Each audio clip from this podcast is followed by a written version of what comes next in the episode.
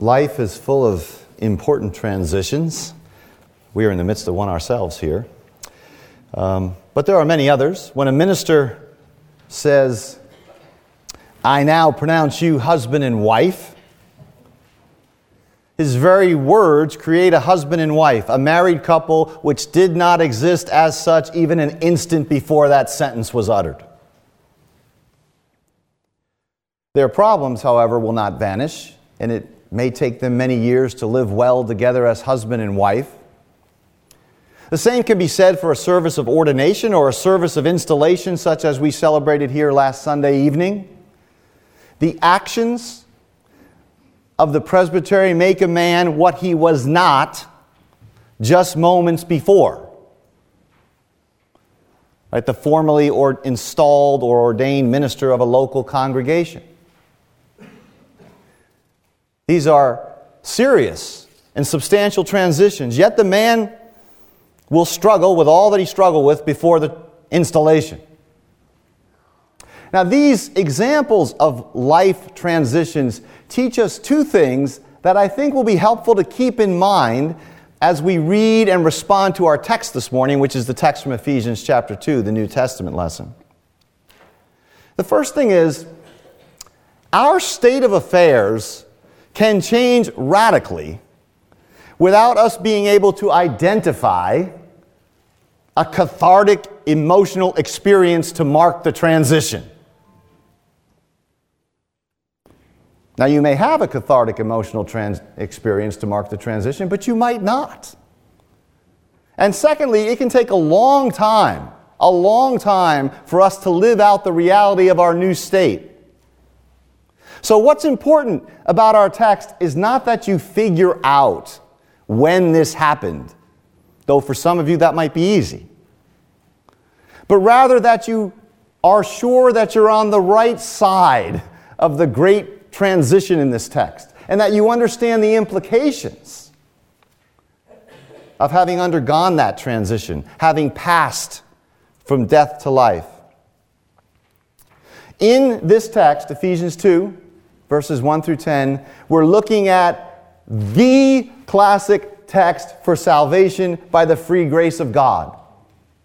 A text which is about what I have called the great transition. The transition which dwarfs all other transitions.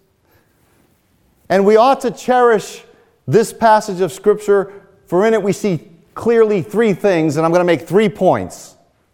First, we see our sinful condition.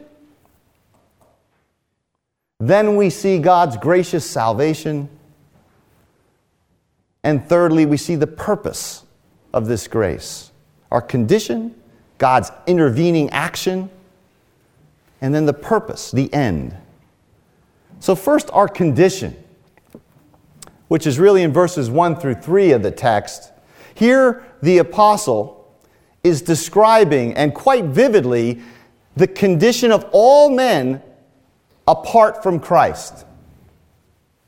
And so it's vital that we grasp this, that we agree with this. Because if a physician does not diagnose the disease properly, he's not going to prescribe the right cure. If we do not estimate the state of sin and death in misery in which men apart from Christ find themselves, then we will not glory in the magnificence of the gospel. Right? Without this, the cross just seems strange and bizarre and unnecessary. Paul's description here is comprehensive and it is grim. And you won't hear it anywhere else among the happy talk about human nature in our culture. Apart from Christ, he says, we were in verse 1 dead in transgressions and sins. Sin is deadly, it is a malady. It is a horror. It produces spiritual corpses. This is the state, the apostle asserts here, of all mankind apart from Christ. Right? The apostle is not delineating the state of some evil subset of human beings, some really bad pagans. This is everyone's condition, and we are not, the text says, simply wounded or sick. We're spiritually dead, cut off, alienated from the life of God, which is the very essence of death. Certainly, we live and we breathe and we move and we carry on with our lives, but spiritually, we are dead. Dead men walking, deaf to the Word of God. Even the best of men are deaf to the Word of God, blind to His glory, mute when it comes to gratitude and praise. And so it's important to see that this death in trespasses and sins is a state of affairs. It's a state of affairs. It's not a statement from the apostle that apart from Christ, we commit sins, though that is true. And it's not a statement that all unbelievers have morally equivalent behavior, that everyone is equally bad, as if we could draw no moral distinctions between men. That's not what's in view here. This is a statement that all lie in the state of death, under the guilt, under the power of sin. In a cemetery, everybody is dead, regardless of the differences and distinctions that might be drawn about their lives.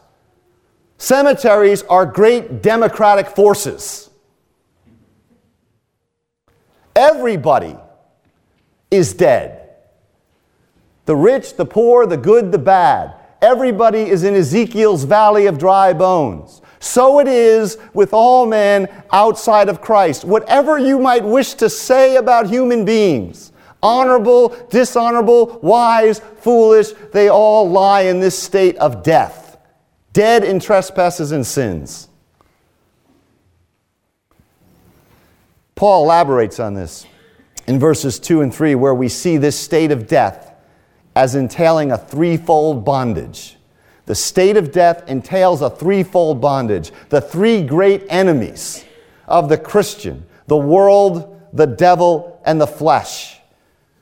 These are the powers which hold men completely under their dark, destructive sway. First, notice in the text the world. He says in verse 2 that you previously walked according to the course or you followed the ways of this world. It's important that we get some of Paul's terms defined properly. By world, he doesn't mean men and things, you know, rocks and rivers and human beings and the products of human culture. He doesn't mean men and things considered in themselves. The world means men and things, society ordered and organized against God, in rebellion to God. It's the natural course of fallen human culture. It's what Paul elsewhere calls the spirit of this age. You walked following the course of the world or the spirit of the age. And one of the remarkable things about us in our following the spirit of the age is our mass conformity. We followed, Paul says, the flow of the river. Dead fish do not swim against the current. You have to be alive to swim against the current.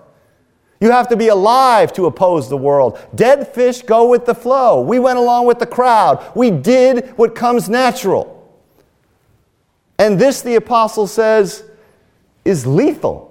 This is a lethal conformity. For as Fulton Sheen once said, he who marries the spirit of this age will be a widower in the next age. Secondly, secondly, that's the world. Secondly, we followed the ruler of the kingdom of the air, the Spirit who is now at work in those who are disobedient. This is a frightening statement. We were under the dominion of Satan, here described as the prince of the power of the air. It is this demonic darkness which lies behind the seductive spirit of the age.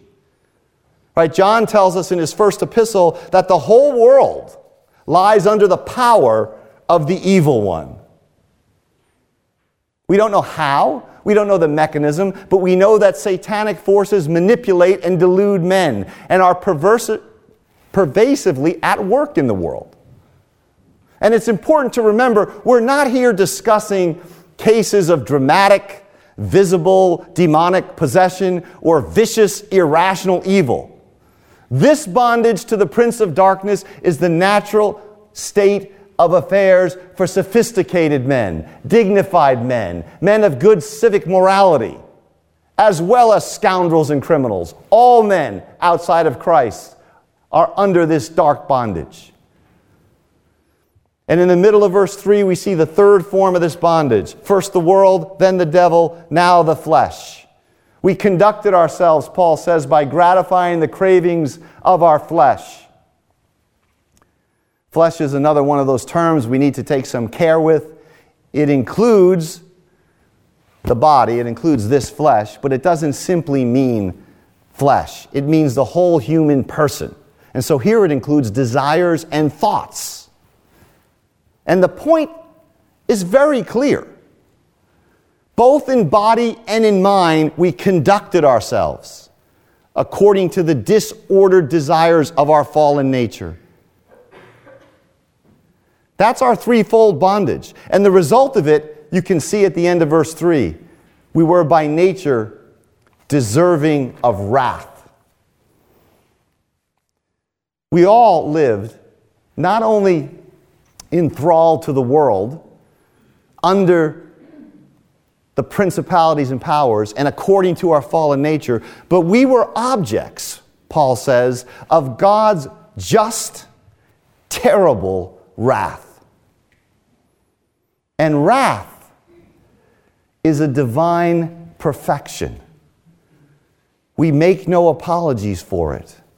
It is not arbitrary. It is not as if God just explodes or loses his patience or seeks revenge. His wrath is simply the good, pure, holy, serene, utterly constant, unyielding resistance of the gracious God to all evil and sin. That is divine wrath. It is his holy, serene, implacable opposition to evil. And we were under that wrath. This is the Holy Spirit's devastating picture of man in his lost estate. And our whole culture, all our inclinations, everything which forms us, rebel against this characterization. It's too sharp, it's too harsh, it's too drastic. Human corruption and liability to divine wrath are repugnant to us in our bondage. And so we're constantly trying to adjust and soften the picture. Thus, uh, it was once said that modern liberal theology can be described as holding to two truths. The first is that man is not so bad, and the second is God is not so mad. It's wrong on both counts. Now, this is the bleak backdrop, admittedly bleak, against which the glorious light of the gospel shines forth. And when you refuse to see man's state as desperately as Scripture does, you're not in a position to see the free grace, the glory, the light, the necessity, the wonder of the cross. And that's what Paul comes to. Secondly, our great salvation. This great transition is described beginning in verse 4.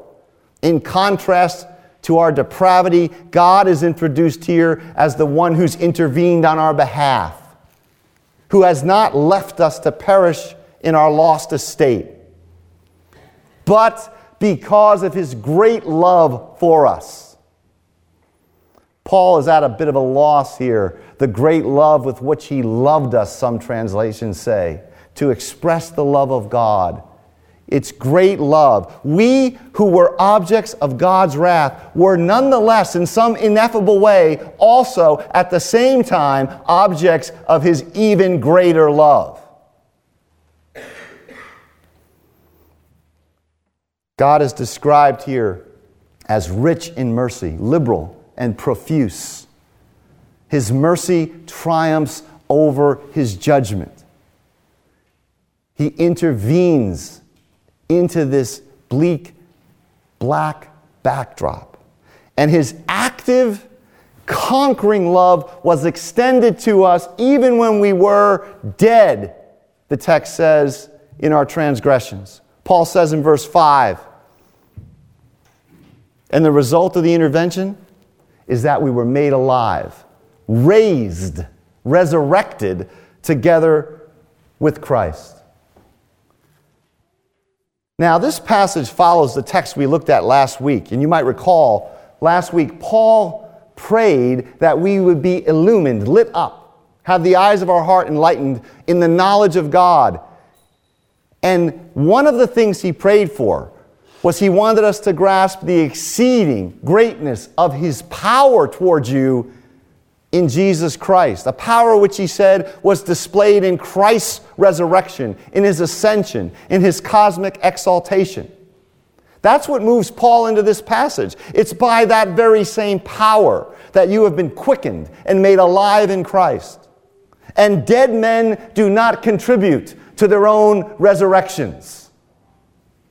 They do not exercise their free will to raise themselves out of the dust. There are no efficacious free will acts in cemeteries. The 19th century uh, English philosopher, Jeremy Bentham, he left his whole estate to a college hospital in London. And he did it on the condition, and, th- and this shows Bentham's dark dark humor. He did it on the condition that his body be preserved and that it be placed in attendance at all future board meetings. now, this was duly carried out for many, many years. It may even still be done. I mean, 20 years ago, it was still going on. This was carried out. They would dress him up in the, in the clothing of a 19th century English gentleman, fix up his mustache, they, they take his corpse and they'd wheel him into the boardroom, and the chairman would say, Jeremy Bentham, present but not voting. uh, dead men do not actually attend board meetings, but this text says that you've been made alive in Christ. And, and it's fitting that right here, after describing this sovereign act of mercy and love and power in spiritually raising us out of death and bondage, Paul says at the end of verse 5, he adds this phrase, by grace you have been saved. Pretty common phrase in our parlance, one that we get, I think, too cozy with. Now we can see that in this context that salvation by grace means salvation by resurrection from the dead. Salvation by grace means salvation by resurrection from the dead. And he expands this, Paul does, into the famous words in verses 8 and 9 For by grace you've been saved through faith, and this is not of yourselves, it is the gift of God. This whole arrangement of salvation by grace through faith is a divine gift. And if our salvation is by grace, then it is, in verse 9, not of works. Grace and works, when it comes to salvation, stand in opposition to one another. If it is of grace, it cannot be of works. Again, there's no denial here. No denial that some unbelievers do more and better works than other unbelievers. The issue is that their works, no matter what the quantity, no matter what kind of works, cannot save. To say they can is to, is to miss the fact that salvation is by free grace. And salvation by free grace means salvation by resurrection from the dead. So let's describe the human situation, which we looked at earlier, like a plane which has crashed 500 miles offshore from any land. And the plane has three surviving swimmers on it. One is a novice beginner swimmer, one is a modest, normal, average, everyday swimmer, and one is an Olympic champion swimmer. The first swimmer drowns instantly. The second swimmer might swim a couple of miles and then drown. And the Olympian heroically swims for a day and a half and goes 50 miles, and then he or she drowns.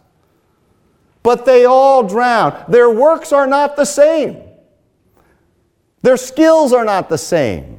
Their achievements are not the same. But they're all equally useless for salvation. And if we are saved apart from works, if we are saved by resurrection, then there's no room for boasting. I mentioned this either last week or two weeks ago. It is to me one of the most disfiguring things about our tradition that Calvinists, especially young Calvinistic males, boast. There's a kind of arrogance that somebody doesn't understand the doctrines of grace the way we understand the doctrines of grace. How preposterous is this? If you're saved in this manner and you understand it, then there's no room for boasting in your achievements. Dead men don't boast about being raised to life. There's no boasting in the cemetery. But we're not only raised with Christ. Verse 6 says that you've been seated with him in the heavenly realms. You thought you were seated right here but you're seated with Christ in the heavenly realms. And that means you've ascended with him and you've been enthroned with him.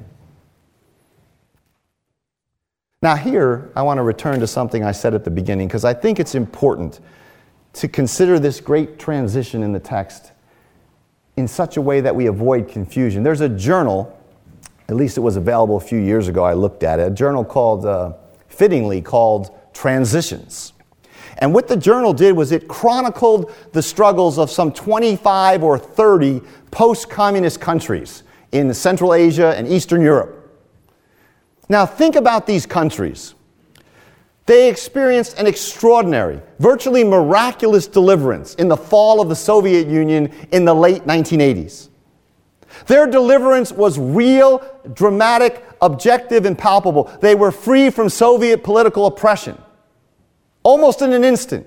Yet in many places, it seemed like life, with all of its problems and even some very new tough problems, still went on as before. But the liberation from communism, in spite of what people think or feel on the ground, is a momentous objective fact. And the point I want to make is this you may not feel like you've undergone the dramatic transition from death to life in this text. But regardless of how you feel, if you are in Jesus Christ, you have in fact undergone this exact transition. You have been transferred from death to life.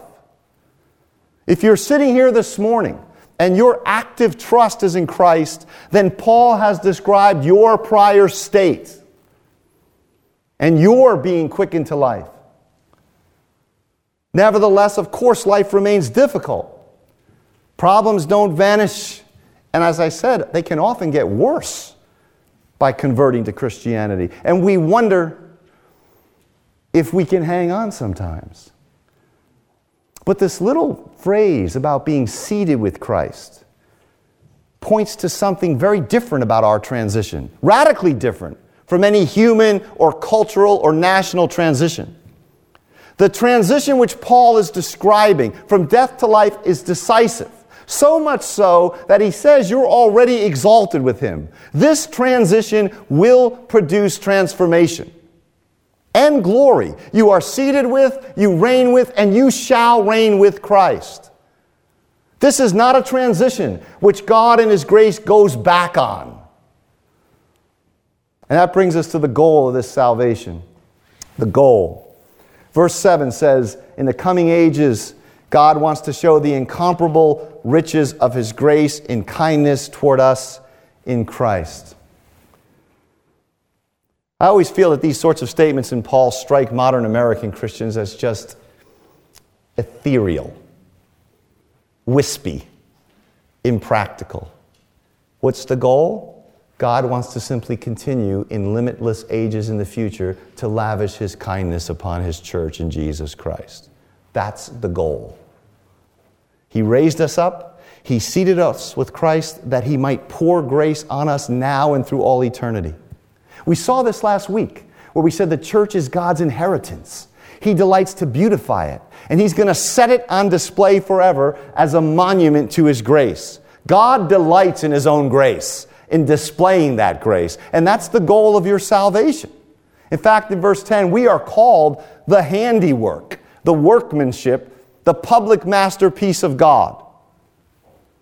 We've been, the text says, created, recreated in Christ, remade through this transition to do good works, which God has sovereignly prepared in advance for us to do.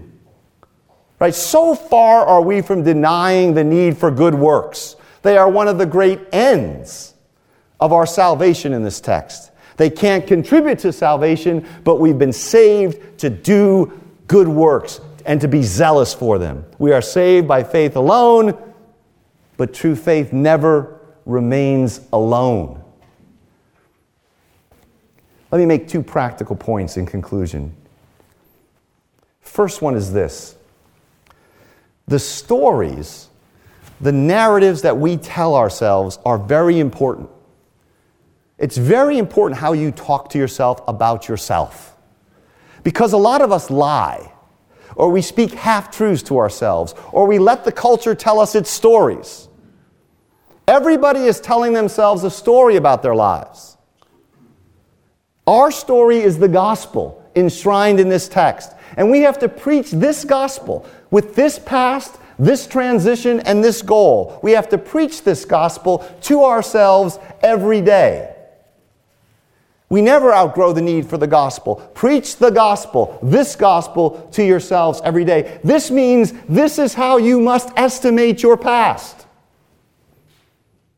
There's a wonderful story about a, a, a very dignified judge. It comes, the story comes from England. He's a, he's a very dignified judge, and he would often see this rather um, rascally uh, criminal in court and sentence him to various sorts of uh, community service and, and various uh, short stints in jail. A number of years down the road, the judge was in church and he ended up praying at the, at the prayer rail in front of the church, and next to him was this very same criminal who he had repeatedly seen in court. And the minister noticed it, and on, after the service, the minister was talking to the judge, who was a very prominent member of the community, and the judge said, Did you see who I was praying with, praying next to today? And the minister said, Yes, I did notice that. And the judge says, It's a marvelous testimony to God's grace. And the minister began to speak about the, the criminal, but the judge was referring to himself. He said, It doesn't surprise me that he came to see his wretchedness that he came to see that his past was bleak and dark. The amazing thing is that I, with my Oxford education and my, and my refined manners and all my English sensibilities and my family pride and my social dignity and my, and my decency and my sense of morality, that I came to see the gospel. That I came to see my need, my pride, my uncleanness, my darkness. The minister was shocked. Do you believe this text about yourself? This is how you must estimate your past. Whether you're a convicted murderer or whether you're the most eminent, dignified human being in the county. This is how you must see your past. You must tell yourself the story, and this great transition is, must be the thing which defines your present. And this status of being seated with Christ so that you might taste his kindness, that defines your glorious, limitless future. Tell yourself the right story, beloved. Tell yourself the right story. The second application here is simple. Take a look at your life, your job, your family, your friends, your neighbors, community, your burdens, your opportunities, your gifts, all that stuff that's staring you in the face. What do you see? You should see good works prepared in advance, waiting for you to do them. It's not only that your salvation is predestined, it's that the good works are prepared and fashioned and shaped and brought right to you so you can do them. Zeal for good works is a sign of having undergone this great transition. God has saved us out of an unspeakable pit of darkness and death. He's raised us up with Christ so that we might, as His handiwork, do the works He's prepared for us. All of this so that He might show His grace and kindness to us in the unending ages to come. Praise God from whom all these blessings flow. Amen.